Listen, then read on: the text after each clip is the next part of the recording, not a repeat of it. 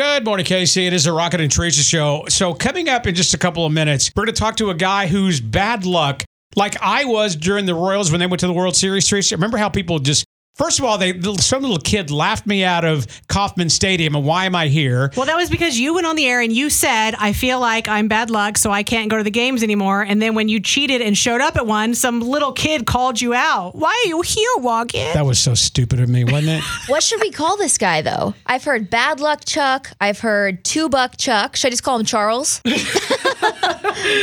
In case you missed it and you're not really sure what we're talking about, this is the guy that went viral because he left the Chiefs game on Sunday when we were down. I think 21 points is when he actually left because he's been told he's bad luck. All right, I'm out of here. I'm out here so we get the second half comeback going. Hopefully.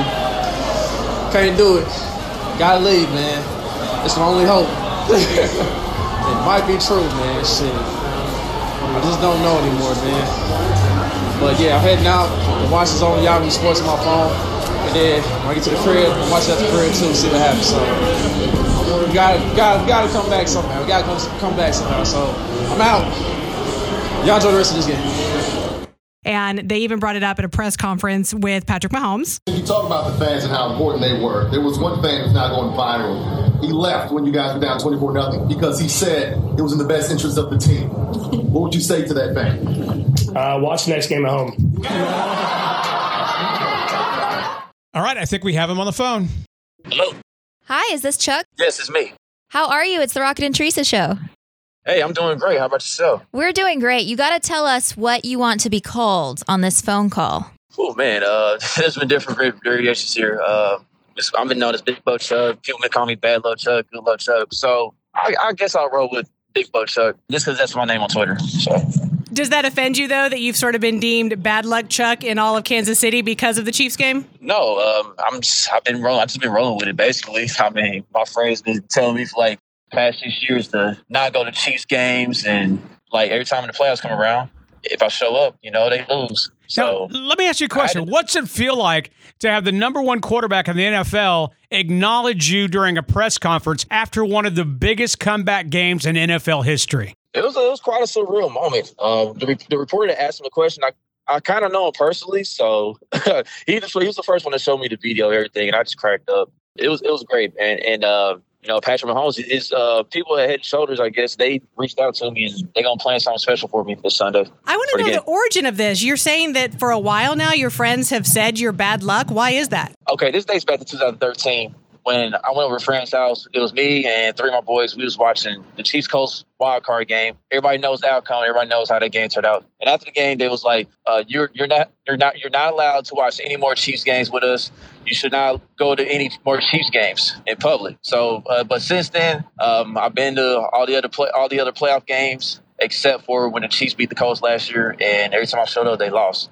so what kicked in my mind on Sunday when the Texans was up twenty-one nothing, I was like, all right, look, I'm a uh, maybe it's not the Chiefs. It's me, so right. I gotta leave. Now let me ask you a question. let me ask you a question because you were all over ESPN everywhere you go. Let's just say when if the Chiefs make it to the Super Bowl and whoever they're playing, the other team decides to fly you to the Super Bowl, are you going? Yes or no? Man, like look, it's a once in a lifetime moment. I mean, so I had to at least be in the city, you know. But as far as going to the game, oh gosh, I mean that's that'd be really tough to turn down. But I don't know because I mean I, I probably had the Super Bowl experience before the game anyway, so I don't know.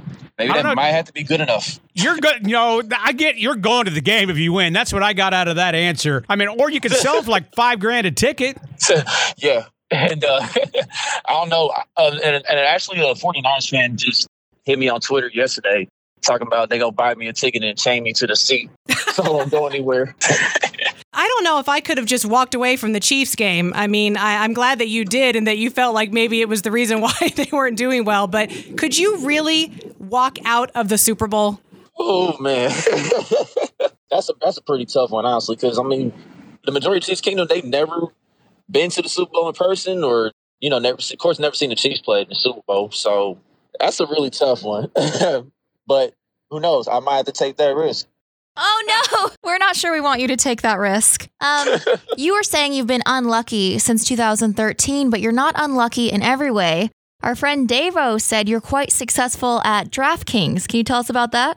Oh yes, um, DraftKings. Let's see. I qualified for King of the Beach. It was like one of the smaller events before their main one. So let's see here. I competed for the grand prize of two hundred thousand dollars, but I didn't win that. But overall, you know, DraftKings paid for everything for my hotel food and everything. And by the time the event came around, I did pretty well. I finished in the top 25. So it was a great win. It was a great time. You know, it was, I, it was great to bring my mom with because never been on a mother and son trip when it was just the two of us. You know, it's always somebody else or two other people like like family members or like her friends or whatever. So just that it was just great for just the two of us just to get out and, and enjoy it.